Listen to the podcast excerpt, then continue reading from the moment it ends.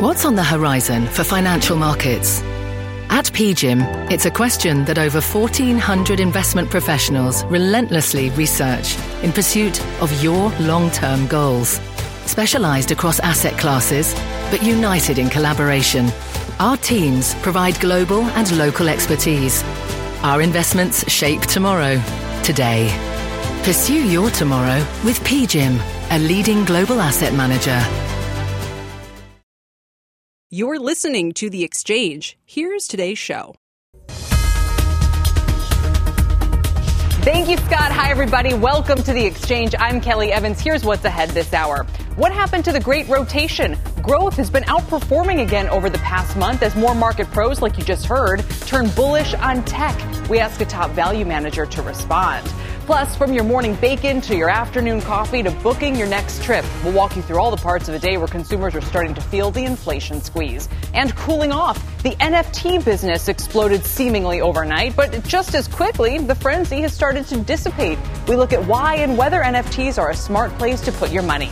But we do begin with a quick check on the markets this hour. Seema Modi here with the numbers for us. And it's not stocks, but bonds, Kelly. The big rally in bonds, 1.44% on the 10-year. Stocks drifting lower. The S&P 500 basically flat for the week. The Dow is on track to snap a two week winning streak. The NASDAQ just higher in the green. The cruise lines in focus today as we continue to monitor the situation aboard a Royal Caribbean cruise where two passengers did test positive for COVID. At this hour, we know that close contacts were tested and came back negative, and the company says summer sailings will not be affected. CEO Richard Fain telling me the important thing here is cases don't turn into an outbreak. Nonetheless, the stock under pressure today and poised for its worst weekly performance since mid April. Chewy on pace for its worst day in almost two months, despite a surprise profit and second quarter revenue outlook that did top expectations. But the company is warning of labor shortages and supply chain challenges, a trend we continue to track across a range of businesses. Kelly, back to All you. right, we certainly do. Seema, thank you very much.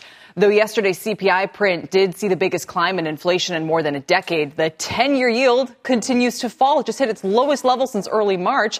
And this is having a big impact in stocks. It's helping tech and other growth areas to reassert their leadership once again. Bob Pisani has more on this reversal for us. Bob? Hello, Kelly. Uh, value's done great this year, but growth is starting to reassert itself. It's early, but that's what we're paid to do. Watch for the early trends. Just take a look at the sectors this month. Now, the sectors associated with growth, technology and healthcare generally have done pretty well overall for the year. Uh, you see some of the weakness here in energy here, but put up the screen on the month to date and what's going on. The important thing here is we are seeing technology and healthcare associated with growth tending to outperform uh, in s- sectors that are associated, for example, with uh, with cyclicals like industrials uh, and uh, value uh, banks and materials, they tend to be a little bit underperforming in the last couple of weeks. You see that here. So what's been going on is the market's been rethinking the narrative a little bit, and they've gotten some things right and some things wrong. The market's got right that we've had a big reopening and we're getting great earnings growth. Second quarter is going to be fabulous. Third quarter good, but not as big in terms of growth. What markets have gotten wrong is that inflation leading to higher yields. That's been wrong. The general theory here now is the Fed might be right in claiming that inflation is largely transitory. Still out on that. So here's the new narrative that's evolved here.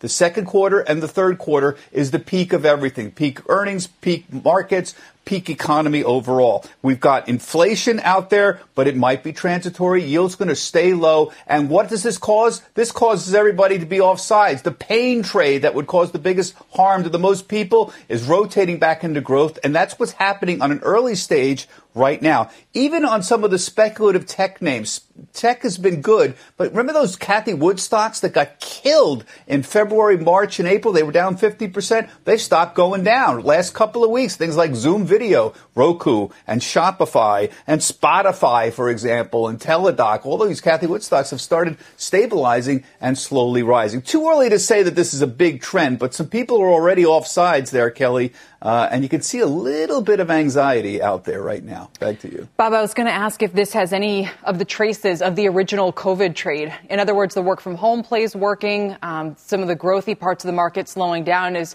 we considered some of the Delta variant spread that's been happening and the kind of difficult uh, time people are having, even those who are partly vaccinated and dealing with it. Is it possible that COVID itself rearing its head again may be the one thing nobody's anticipating, but that the market maybe is? I don't think that has yet hit the market. I certainly hear that as an issue later in the year. I'll tell you what I think is going on. In, in the latter half of an economic expansion, historically traders are primed to believe that growth will do a little bit better because the returns on growth stocks in the latter half of an economic expansion, and that's what we're entering into, generally are more reliable than value stocks. I think it's literally that simple. There's an old knee-jerk way to play this, and traders are using a very old playbook. Hmm. Now, you may be right. The whole COVID thing may change that playbook, but for right now, what I see going on, somewhat great growth still in the second half of the year, but not quite as robust as, say, what we've got right now. Right. That makes some sense to me and to be interested in growth. Yeah, when growth is scarcer, the growthy stuff is more attractive. It definitely works. All right, Bob, thank you for That's now. right. Bob Pisani. Despite the recent surges that we've seen in these growth trades, my next guest says they won't last because inflation is not going away and the value trade is just getting started. Joining me is Charlie Bobrinskoy. He's head of the investment group at Ariel Investments. Charlie, welcome. It's, it's ironic that you're on today because literally if it had been up to about last week, we would have said your trades are winning. This is absolutely, you know, the market's finally coming around to your view. And then just as quickly, here we go. What is going on with bond yields and this growth trade lately? Well, the point is the last week has not changed the total narrative. If you look year to date, um, our fund is up about the Ariel fund is up 28% versus 13 for the tech heavy S&P. Value is crushing growth uh, year to date. We've had a bad week and a half, but that doesn't make a football game. Um, and yes, what the big debate is is inflation transitory? Because if you look at the actual numbers, the worst inflation numbers in 32 years on the core inflation rate, the numbers in April and May up 0.6 and 0.7 percent in two months. Uh, we've got a lot of inflation, and that inflation is not going away. That is going to put pressure on tech stocks because tech stocks earn their profits 10 years from now, while value stocks are making money today. The big point here is I just don't understand why people put so much weight on the bond market. The bo- stocks have beaten bonds by 5% per year for the last 100 years. Bond investors are accepting incredibly low returns right now. I'm not going to bank on what the bond market is uh, telling me. And this was the debate they were ha- just having on halftime, which is, you know, if you see somebody like Tom Lee who says, I'm now bullish on FANG and this, I want to be in the tech trade, and, you know, can you be in that with rising interest rates? I don't think you can, and especially with these valuations. Over the last 50 years, the Russell 2000 uh, growth has traded at a PE ratio of 33% higher than the Russell 2000 value, a 33% PE premium. Today, that premium is 65%. So it's way out of line from a valuation point of view. So this idea that you're being contrarian by buying growth here just doesn't fit the numbers. Two other possibilities. One is that tech is trading permanently higher valuation plateau because of the pandemic, kind of changing society that much more quickly. Do you buy that? Absolutely not. Uh, That's what is so important is so many things are returning faster to where they were pre-pandemic than even any of us thought. We're having uh, theater openings. We're having people in stadiums. We're having booked full uh, airline travel. Even people coming back to offices, which I wasn't sure was going to happen. Even office rates are, are hanging in there. So the headline is that less has changed since because of COVID than most people thought. And lastly, earnings are coming in very strong. All of the PEs of, of growth stocks are probably a little overdone. Value stock earnings are surprising to the upside. One more point on this, then I want to get your stock picks. But as I just kind of speculated about with Bob a little bit, is there anything about the market trade that says to you it's positioning for, you know, a COVID resurgence or that kind of surprise? You know, so much of the rhetoric is focused on is inflation transitory or is it not? Well, in the meantime, we are still dealing with a global pandemic. Do you think that trade is fully behind us? Do you see any traces of this issue rearing its head in the latest trades? I'm, I am glad you brought this up, Kelly, because that would be the one thing that I think would be bad for the market. I think the market is pricing in that we're done with this. And if we got a, another wave, which I don't think is going to happen, so far the medical data says that the vaccines are good against the new variants. But if that ended up being true, The good news is I don't think we're going to make the mistake of closing down the economy again, but there's no doubt about it. It would not be good for stocks. Okay, so final question then. I know we've talked about some of your picks, like Madison Square Garden Entertainment in the past, sticking with Lazard, sticking with Mosaic. Anything else you'd mention here? I mean, what should people be looking for for the stocks that will work throughout the next six to 12 months? First, avoid things that will not work well in an inflationary environment. The inflationary numbers which I, you and I have been talking about for a year, mm. are coming in worse even than I expected. The market is assuming this is transitory. There is just no evidence for that. So avoid bonds, avoid REITs, avoid dividend, high yielding stocks where people are going for yield. Uh, and second, play things that um, are reopening and that are going to work with the reopening. That's the theme of Madison Square Garden Entertainment. Um, and frankly, there's going to be a lot of M&A activity. So we think Lazard is extremely well positioned with a very cheap stock for a resurgence in M&A. All right. Did I answer well, your question? I think you did. We'll take it. That was very right. well stated uh, on a number of fronts. Charlie, it's been a pleasure to have you on today. Thank you. Thanks. Charlie Brinskoy with Ariel Investments. Let's get now to the news out of the G7 summit taking place over in the UK. World leaders are set to publicly endorse a global minimum corporate tax rate of 15 percent. It's part of the push to update international tax laws as the world becomes more digitized. But will it work? Robert Frank is here to discuss. Robert, how, it seems to me that, that everyone can pat themselves on the back saying, look, now we're going to make sure, you know, companies can't hide these. I, will it really work? Yeah, that is a big question. Will it work? And then also, at what cost did we get this victory? And this was a victory for the Biden administration. You know, we have had what Janet Yellen has called a race to the bottom with corporate rates. You've got Ireland with a rate of 12.5%, countries like Hungary with 9% just keep going lower. Singapore with no capital gains tax. And so at some point you had to draw the line. They did draw the line. Initially, that line for the Biden administration was 21%. And now in order to get it done, they brought it back to 15, which was a big relief for a lot of global multinational companies. The question is, at what cost? Number one, you've now got a digital sales tax that will tax that will apply to companies like Amazon and others. And then, secondly, you know, the big part of this corporate tax push that Biden has proposed is the corporate rate in the U.S. that he wants to go from 21 to 28 percent, as well as what's known as the GILTI tax, which is a tax that we put on corporate earnings that have already paid taxes overseas but want to bring that profit back to the U.S. The Biden administration had proposed 21%.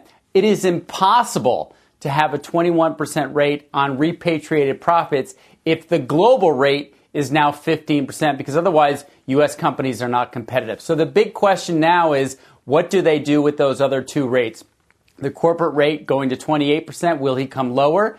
And then the GILTI rate, will he come from 21 to 15? So this raises more questions in a way than it answers. What does it mean? I, I, hear people focusing on Amazon in particular. I mean, are there, whose shares, by the way, are only down half a percent right now, although they wouldn't be pricing this in today. Is there any evidence that a couple of these companies in particular might face much higher tax bills, maybe lower profits? Well, it's a little unclear because it's going to be on a country by country basis. And on the one hand, com- companies like Amazon are happy that they now have at least one rate that they can try to focus on globally rather than this patchwork. And there were threats from politicians from certain countries that they were going to raise the tax rates on Amazon. So there's a bit of relief from them. But yes, Amazon will face higher tax rates on their sales in certain countries as a result on, uh, of this. And, and this will apply to other companies as well. Uh, but again, it removes some uncertainty. It'll all depend on what they have to pay to bring that money back to the U.S. And again, that's the big unknown. Biden was thinking 21, and everyone's assuming it's going to be lower now, but we just don't know. All right. Well, we'll turn our attention there next. Robert, thank you very much for breaking that down for us, Robert Thanks. Frank.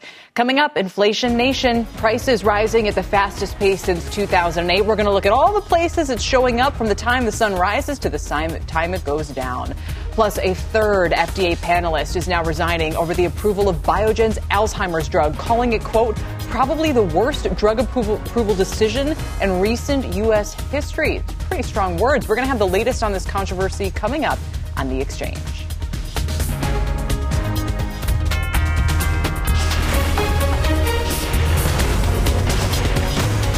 This is The Exchange on CNBC. Electricity, a big idea that's inspired countless new ones. From powering the light bulb to virtually powering our entire lives. 30 years ago, State Street launched the SPDR S&P 500 ETF, SPY, a big idea that inspired the world to invest differently and still does. What can you do with SPY? Before investing, consider the fund's investment objectives, risks, charges, and expenses. Visit ssga.com for a prospectus containing this and other information. Read it carefully before investing. SPY is subject to risks similar to those of stocks. All ETFs are subject to risk, including possible loss of principal. Alps Distributors, Inc. Distributor. Support for this program is provided by Chevron. Demand for energy is projected to continue rising in the future. To help keep up, Chevron is increasing their U.S. oil and gas production, and they're innovating to help do it responsibly across their operations, including their Gulf of Mexico facilities, which are some of the world's lowest carbon intensity operations, helping supply energy that's affordable, reliable, and ever cleaner. That's energy in progress. Learn more at chevron.com slash meeting demand. Here you though for any sticker shock, let's break down a typical day. You start off with a hearty breakfast before you head off. Bacon prices though, they soared almost 13%, the biggest yearly price increase among all food tracked by the US Bureau of Labor Statistics.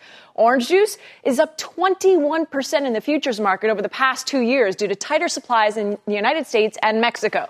Oh, you're a milk drinker, you say? Well, that's up 4.6% year over year. Feeling overwhelmed yet? How about a cup of joe? The price of roasted coffee is up 2% in May, primarily because of a drought in Brazil. After that filling breakfast, you hop into your used car to head to the store. Thankfully, you bought it before the recent spike because used cars and trucks jumped almost 30% in May versus last year as demand for cars is outpacing supply.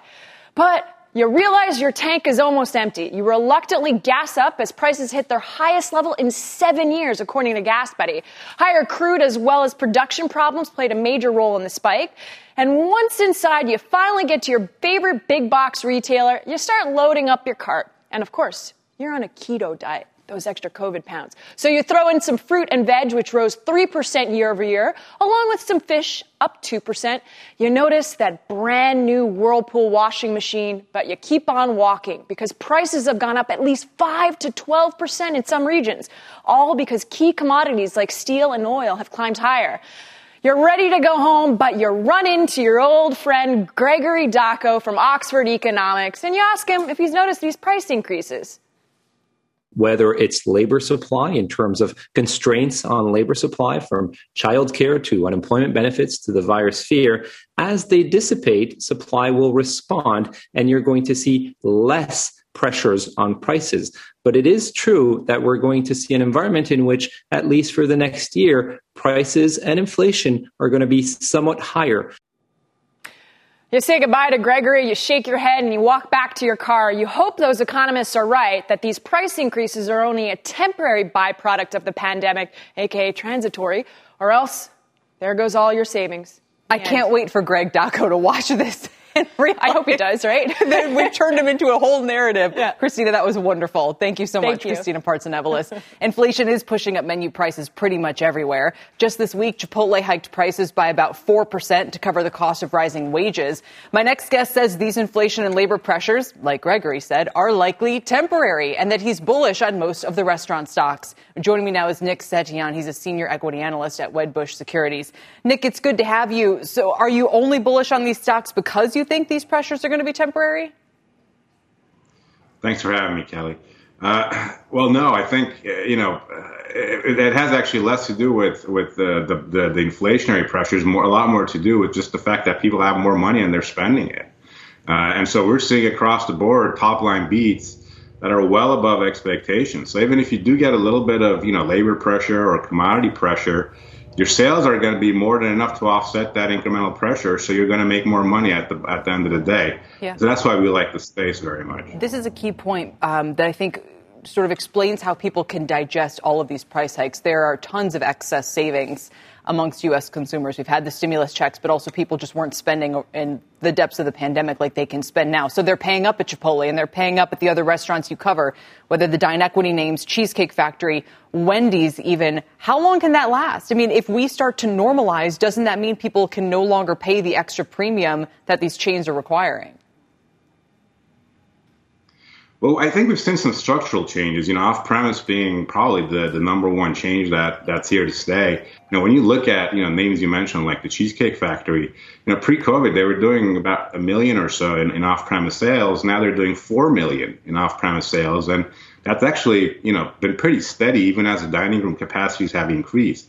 And so it's unlikely that it'll stay at 4 million, but it's also very unlikely that it's going to go back down to a million. So, you know, whether that stabilizes at 2 million or 2.5 million or 3 million, you've got an incremental 1 to $2 million in sales you're doing without the need to have that much more incremental labor or even kitchen staff. And so off premise is a huge component of, of the structural changes that we've seen post COVID. You know, number two, uh, we've seen the digital usage at these restaurants skyrocket. Uh, again, another you know, aspect that makes the, the, the operations you know much more efficient. And then perhaps most importantly, yeah, there, there's a lot less competition, so there's a lot more room to grow uh, versus pre-COVID, sure. you know, levels of growth. And so uh, there's a lot of good things happening uh, for the restaurants category right now. Sure, for the for the big ones, the publicly traded ones that you cover, and again, your top picks are DineEquity, Cheesecake, and Wendy's. So, just one follow up question about what's going on with the labor force. I mean, we would expect at some point this shortage of workers, if they're feeling the pinch already, for that to continue to get worse, to pr- uh, pressure profit margins and, and, all the rest of it. You don't think that's going to last? I mean, when when does it start to get better? Is it in the fall? What are the factors that could cause that uh, to improve? Well, I think the the, the first uh, you know uh, time period to watch is, is, is is September, right? I mean, a lot of the unemployment benefits and uh, schools uh, are, are are set to reopen, and so the expectation is that once you know those two things happen, we will see the labor force uh, forced to come back to work, uh, and so you know we'll see what happens after you know September. But essentially, I'm, I'm looking at September as the key time period. All right. I think many are as well. Nick, we'll check in with you soon. Thank you, sir. Nick Setyan from Wedbush on the restaurant space. Coming up, RBC is bullish on Zoom. Shares are higher on their call today. They're on pace for their longest winning streak since September, as we've been talking about. Again, a 4.5% today. And speaking of the growth trade revival, is this rally sustainable? We'll debate that in rapid fire. And there's still time to register for the CNBC Evolve Global Summit coming up on June 16th. Go to cnbcevents.com slash evolve for more. Here's a sneak peek of what to expect. It's a new era for business for Singapore. For travel in China. It's a new era of innovation. Of business for Hong Kong. For the travel industry. La Dolce Vita is finally in sight. Get the latest from around the world. From around the world. From around the world. From around the world. At CNBC's Evolve Global Summit. Live from London. Live from Singapore. Get all the latest from around the world at CNBC's Evolve Global Summit. Live on June 16th.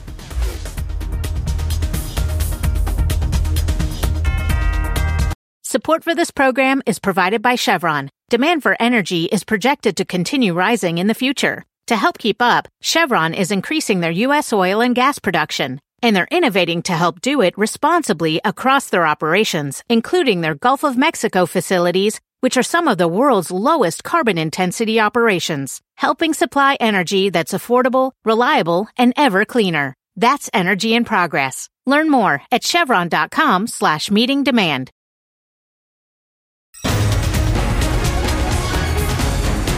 Welcome back to the exchange, everybody. Let's get a check on markets as we're almost half past the hour. Dow's down 82 points, a quarter percent. It's the biggest mover of the bunch today. The S&P and the Nasdaq are pretty much flat. You could call the Nasdaq outperforming it slightly higher. Here are some of the movers this hour. Medallia is jumping more than 10% in just the last few moments. On a Bloomberg report, the cloud software maker is exploring a potential sale. It's now about 14.5% ticker MDLA. Avis Budget is leading the transports today, hitting an all-time high. In fact, it's the group's best performer this year year. Remember when the rental cars were going away? It's up 150%. It's trading at 94 and change. Over in the chip space, Nvidia is outperforming. It's up 2% and adding more than 20% over the past month. The stock about 1% below its all-time highs, trading at 715. Meanwhile, Caterpillar is moving lower again today. It's down almost 10% on the week for its worst weekly drop since the nadir of the pandemic in March of 2020. Cat down another 2% today. That is weighing on the Dow. Over to Seema Modi now for our CNBC News update. Seema. Hey, Kelly, here's what is happening at this hour. 22 state attorneys general are urging the U.S. Supreme Court to uphold the CDC's moratorium on residential evictions. The ban is set to expire at the end of the month, but the CDC has not said whether it will extend the order. Weather forecast calling for temperatures to soar across the southwest next week. The heat wave is expected to worsen droughts affecting many areas, with some farmers fearing their fields will dry up without rain. On the news tonight, a report on the water shortage from a California reservoir and the impact on small farmers. Also in California, 15 people are about to get $50,000 richer. Governor Newsom is getting ready to announce more winners of the state's Vax for the Win giveaway. California says vaccinations are up 13% over the last week. The final batch of winners will be announced next Tuesday. Back to you, Kel. All right, Seema, thank you. Seema Modi. Didi comes to America. A new bill has big implications for tech, and DJ D set to drop a new single. It's all coming up in rapid fire right after this.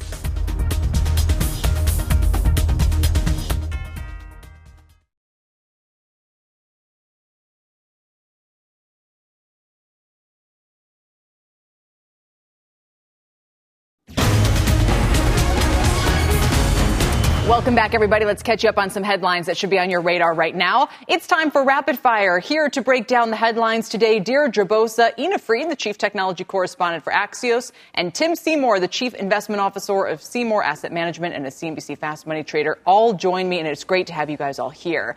Um, before we get into things, though, we're going to talk some Didi, but first, we did have some breaking news in the last hour or so. The new bipartisan antitrust bill that was just proposed and the huge implications it could have for tech giants like Amazon and Alphabet. The bill's target is preventing big acquisitions of rivals, enabling the DOJ to break up companies if they have a conflict of interest, among other factors. Let's get Julia Boorstin to pilot in here uh, for a moment. Julia, this language to me at first blush reads very, very broad.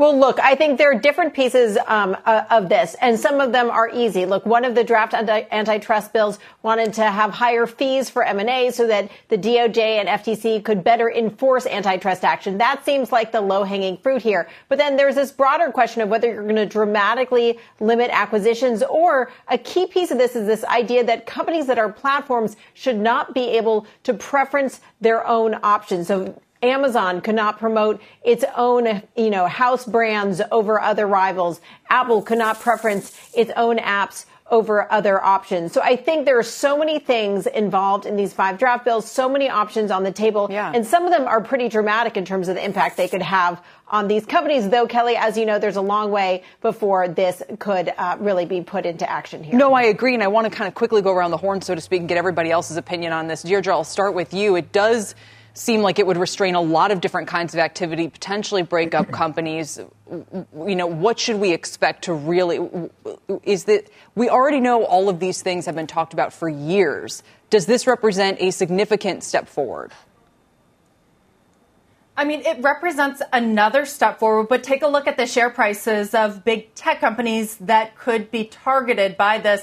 And you're not seeing them move much. And yes, investors have always been pretty complacent when it comes to regulation because the thought is that any kind of action is going to be further off. A development that we've seen in the last few months is actually state lawmakers taking mm. sort of their, these issues into their own hands and perhaps they can get action sooner than the DOJ or lawmakers at the federal level. So again, this is more of what we've been talking about, but still a long way from implementation. So important to keep our eye on. Um, but will it actually get to that point? And what happens if we do? If you do something like the most extreme, break up some of our tech giants, who does that provide an in for? Other tech companies, smaller tech companies in the U.S., or perhaps international Chinese sure. companies? Right. Like look at the success of TikTok. Ina, what's your take? I think, as Deirdre and Julia point out, you know, obviously a long way to go. I think the important thing here, though, is it would give regulators new tools, which they desperately need. For, until now, basically, regulators have been trying to apply laws from the 1900s to the current environment, and they just don't apply neatly, and they don't give them enough tools to really rein in what they see as excesses. You know, does it worry you? I, I, guess I'm admitting it worries me a little bit that they go, you know what, the prevailing paradigm just doesn't do what we wanted to do here, so we're just going to kind of specifically go after these companies. Like, you know, perhaps if, if society agrees that that is a necessary goal, then they should absolutely go for it. But have we definitely come to that conclusion? I don't think we've definitely come to that well, conclusion, but I think it's clear that the concerns outweigh what the tools that regulators currently have. I definitely think there is the risk of them being applied too broadly or too frequently. Okay. Tim, let's do the bottom line here for investors. What do you think?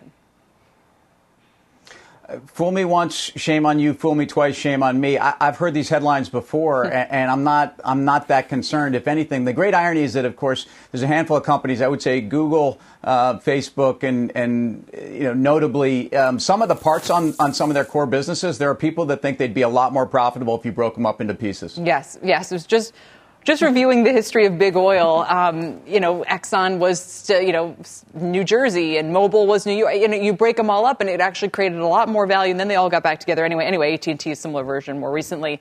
Uh, Julia, thank you very much for bringing us those headlines. Uh, we'll continue to watch the stocks into the close today. Moving on, as we mentioned, you know Uber, but do you know about Didi? It's the Chinese Uber, basically. It's filing to go public here and what will be one of the largest tech IPOs this year. According to PitchBook, Didi was recently valued at $62 billion. They've got huge backers like SoftBank, Alibaba, and Tencent. And it's profitable. It's also more than just ride hailing. Its platform spans logistics, robo taxis, micromobility, and more.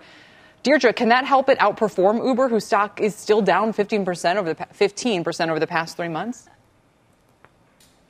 Well, we know that China is a much bigger market, and this is key. Didi has essentially a monopoly on the Chinese market. So that is a huge advantage that it has to then go out and compete against Uber in other markets, particularly LATAM, where competition is so fierce. But Kelly, you did say it was profitable. There's always an asterisk Uh-oh. when it comes to gig economy companies and profitability. It was profitable last quarter, but that was due to investment gains.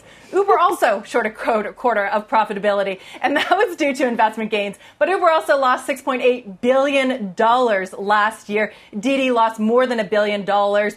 And what it comes down to maybe is that public markets just haven't been very receptive to ride sharing. You take a look at Uber's stock price since its IPO versus the S&P, massive underperformer. Same thing with Lyft that hasn't even surpassed its IPO price. Wow. So Didi is coming into a tough market and I'm not sure that its F1 gave a a huge case to investors because there were some questions around the way that it counts revenue, showing that its ride hailing business, despite having China, may not actually be as large revenue wise as Uber's. And maybe that's a good maybe that's a good thing if people are concerned about that business model. But you know, let me turn to you and ask if this um, IPO, if we want to call it that, this listing would have happened in New York uh, under a Trump administration. Well, I think we would have heard a lot more rhetoric. Um, you know, it's hard to argue that Didi is a threat in the U.S. since it doesn't operate here. But I do think, you know, the environment is starting to be a little more rational. I think competition with China is here to stay. It's one of the few things that Democrats and Republicans agree is a concern. But I think Didi, by not operating in the U.S., probably wouldn't have had too tough a time uh, under any administration. But again, under Trump, it was just such a crapshoot as to what the administration would show interest in. I think under Biden, certainly, I doubt this will be an issue that gets raised. Right, and Tim, I guess that's my point. Is there was a more hostility towards Chinese listings in the U.S. It was also over transparency issues, even just accounting rules, and this sense that eh, for a time the Chinese were subjecting uh, U.S. companies to greater scrutiny if they wanted to list over there. So it was also trying to kind of keep a level playing field. What's the environment like, you think, both in terms of America's receptivity for Chinese listings and also investors' appetite for them? And is Didi an exception? Well, I think the appetite here is is high. I, you know, as a, someone who's been investing in emerging markets um, much of my career, the the opportunities and the sheer scale of some of these companies is extraordinary. You know, Deirdre pointed out some of the dynamics there, and I you know, I think the biggest issue right now is actually not coming from here; it's coming from there. Uh, the the fear around China's regulatory pressure on some of the national champion tech companies, I think, is part of what's going to concern this one, especially one that has a monopoly presence. So. Um, I think it's it's an exciting time. I actually think that investors need to have a portfolio that does include. I actually believe that the regulator in China may be a bit misunderstood here, uh, but it does seem like very heavy hands means that already trading at a discount these will trade at a bigger discount to their American peers. It's a great point. Look at the management at TikTok, which basically said, "Oh, we want to, you know, have more time to daydream," or you know, wink, wink. Uh, bless you, Ina. By the by the way, let's move along and I talk. we muted the second one. Uh, RBC Capital Markets sees Zoom in our past, present, and future. They're assuming coverage of Zoom today with an outperform rating and a 450 price target. It's at 363 right now. Zoom shares are up nearly 5% today, but they're down 10% over the past six months as its post pandemic relevance is somewhat called into question. RBC is saying Zoom has staying power as the future of work will likely be hybrid, and it'll be a critical part of that future. While the stock isn't cheap, they see an attractive buying opportunity thanks to the recent pullback. Tim, you agree? I, I, like the concept of this company being seen not as a communication uh, you know, method, uh, but a hybrid platform. And, and, I think that's part of the story here. I think there's a lot of margin leverage to pull. I think there are growth items around phone and some of the other uh, you know, elements of, of the broader platform. So uh, You've had a big rally off of a very, very big pullback. I think the technicals on the on the charts look interesting. The valuation isn't terrible, and, and again, I thought those Q1 numbers were extraordinary. So uh, I'd stay long. Ina, a word. Yeah, so I would say that um, while the hybrid work is here to stay, I think the biggest issue isn't around that. It's competition. Um, that as it's hybrid, it sort of plays to the strength of Microsoft and Google, which have Teams and Google Meet, uh, because you are really integrating the Office with communications. And I think that's where Zoom faces its toughest challenge is competing more broadly. Very, very good point. We've all learned that there are a myriad of these platforms to work off of, and Apple obviously trying to capitalize on this as well. Speaking of which, Goldman Sachs is going back to the office this coming Monday. It's no secret that CEO David Solomon really hates remote work, calling it an aberration. In fact, he's so excited about bringing people back to work that his alter ego, DJ DSOL, he dropped a single. I, I can't read this with a straight face called Learn to Love Me. Uh, not everyone is thrilled. The New York Post is reporting there's some resentment in Goldman's ranks, Tim.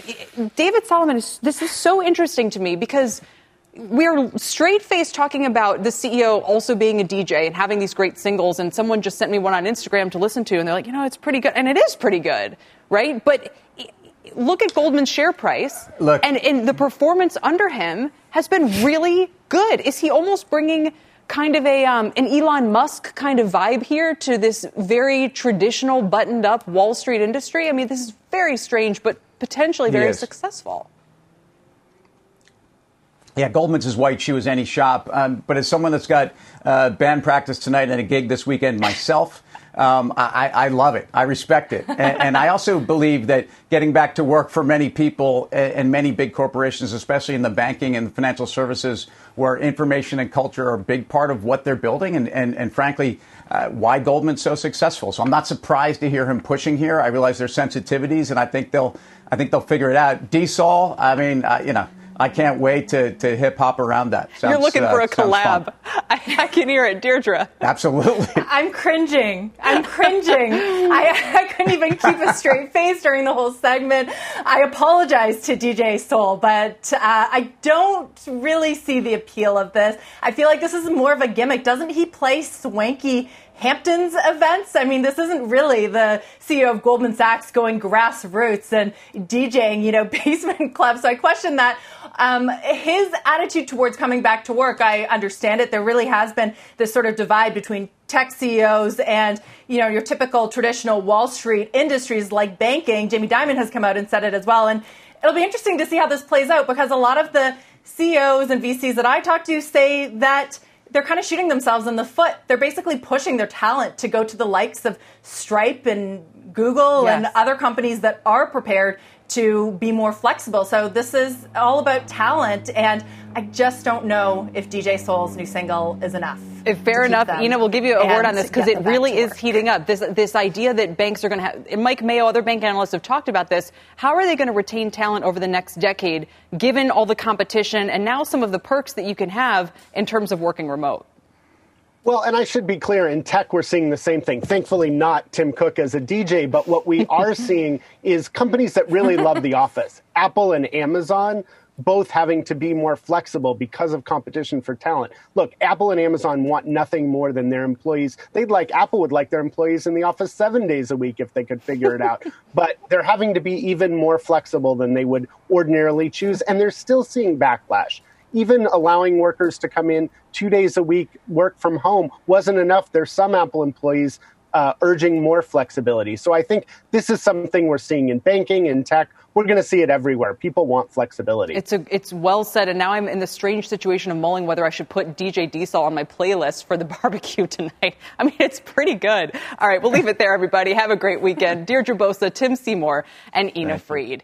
Well, NFTs were once red hot, but there's been a precipitous drop in sales lately. Is the craze over? The CEO of a digital gallery joins us to discuss next. And don't forget, you can watch us live anytime using the CNBC app. We're back in a minute.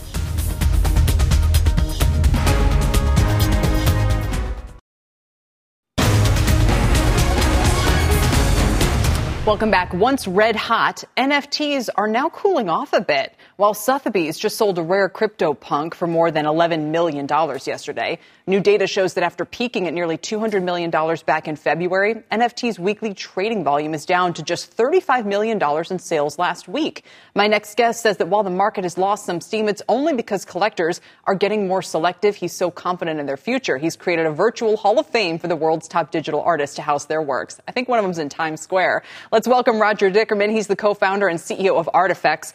Roger, it's good to have you here. Why, why is there so little activity in the NFT world lately? Kelly, it's a pleasure to be here. The first thing I'd say, we're looking at a market correction, right? We're looking at a market correction. Still all the faith in what an NFT is and the fact that they are here to stay. So that's the first thing I'd say. You know, we, we did see some outlier sales.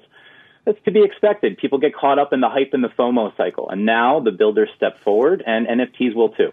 So people are saying that peak of 200 million was really when the NBA Top Shot sold 125 million dollars or had that much of activity buying and selling uh, basketball highlight clips. So again, there, there's these kind of attention fueled frenzies and then things cooled down a bit. Um, people have a lot of questions about NFTs in general. There's all sorts of confusion. Some of them are exclusive owned licenses. Others are just, you know, almost, you know, sort of, um, the type of gold record platinum type thing you might say where you just say yeah like i have the bragging rights but the image can still be reproduced in any which way. And an interesting point about sotheby's being in the middle of all of this is they're maintaining their position as the middleman here for the art industry and part of the premise of nfts was actually that they would be decentralized and contribute the artist more than the distributor and that doesn't seem to be happening here. Well it is and it isn't right? Any new market, no matter whether it's central, centralized or decentralized, people are going to want in. Brands are going to want in. Any brand that sees value is going to want to come in and then want to come in for a reason. So how I break down NFTs, three value propositions, right? At their core, they are digital ownership. But why have they been valuable? Well, there's art, there's utility, and there's access. Art 50 plus billion dollar global market has always been valuable digital art just needed a way to own it. Utility, what can they do? NFTs can do more than just art. And then access, what does that NFT provide access to? There's some wonderful people exploring those things. For example, Gary Vaynerchuk. What are the next catalysts for the NFT space? Well, let's look at who's going to come in. I mean, you you mentioned Sotheby's, right? Sotheby's just had this $17.1 million sale that wrapped up, oh, by the way, just yesterday. So uh, there's a lot of steam here. But do we go more towards the next collector base being within the fine art world? Might 1 to 5% of those collectors come over and express that in digital? It's possible. Might the next collector wave come from the crypto sphere? Might a few crypto whales come over, 1 to 5% more there? They're going to be interested in slightly different things. Uh, and then, of course, it could be a hybridization of both. And I wonder if the market needs to mature a little bit more and understanding evolve so that people, you know, can comprehend why this would be a good investment, why it's something to own for the long run, even if it's just what it could do positively for the artists and the creators themselves. Roger, keep us posted. We'll check back in soon. Of course, we'll do. Roger Dickerman of Artifacts. Coming up, this might be the worst approval decision the FDA has made that I can remember. That's from the resignation letter of the third advisor to quit after the FDA approved Biogen's Alzheimer's drug. We have the very latest in this controversy next.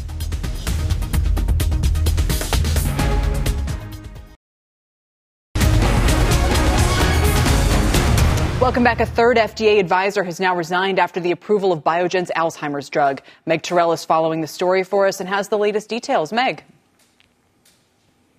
Hey, Kelly. Well, of course, this happened on Monday, and on its face, you'd think the first Alzheimer's drug approved in 18 years would be nothing but good news that everyone would be happy about. But this is, in fact, a tremendous controversy in the scientific and medical worlds, and it's all because of the data behind Biogen's Alzheimer's drug and the fact that back in November, uh, FDA's panel of outside advisors is the same kind of panel that met around the COVID vaccines, you'll remember.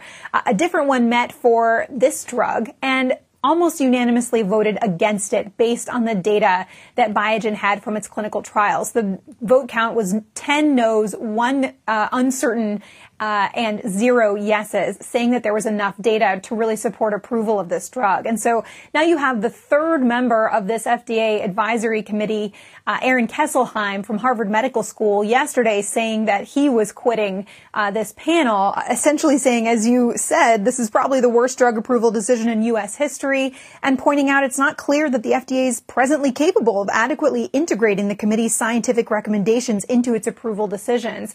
Uh, two other advisors we've reached out to who quit this week had similar sentiments. Uh, and I've reached out to some other committee members too, Kelly, to see what they're thinking about it. One got back to me and said he's staying on the committee, but he's pretty upset. This is seeming more and more strange as you read through it and learn the details. Like you said, that it's rare for them to overturn this kind of outside. For, it's rare for them to do it in the first place. Only happens about 20% of the time, but usually the vote's closer than this one was. So why now? Why for this Alzheimer's drug? The ALS community is saying, well, why not for us? You know, other, and the guy who quit this week, I think, also was upset about the muscu- uh, Duchenne muscular dystrophy drug. So perhaps there is some precedent for acting this way, but this particular decision seems more and more out of the ordinary. Yeah, you know, you've done a lot of research on this. That's why I love you. Uh, this same committee dealt with this Duchenne muscular dystrophy drug a few years ago. That's from Sarepta. And it was a similar situation where the clinical data were really not clear, but there was a much closer vote from the committee. Um, this one was almost unanimously against this Alzheimer's drug. There's also just millions of patients who could take this drug, and Biogen priced it at $56,000 a year. And so there's a key question about kind of spending that will happen on this drug as a result of the decision. Why this one got through is, is a, another question. I, I've talked with people who are wondering, you know, what happened and the fact that obviously some folks within the FDA believed that this was the right decision and went forward with it. Uh, but some are very concerned about the direction of the agency. Yeah, with now this third resignation, I think we're going to start to do, you know, and, and hat tip to STAT News for, for their great work that they always do uh, in explaining these to us and for you as well. Meg, thank you so much. Our Meg Terrell following all of that for us. That does it for The Exchange today. You've been listening to The Exchange. Make sure you're subscribed to get each episode every day, same time, same place. Hey there, I'm Brad. I'm about to win the Tuesday Night Bowling League Championship. I'm also a highway worker for the Ohio Department of Transportation. When you move over and slow down, you're making sure I can bowl the winning strike with my buddies. Remember, they're not just roadside workers. Thank you for moving over and slowing down.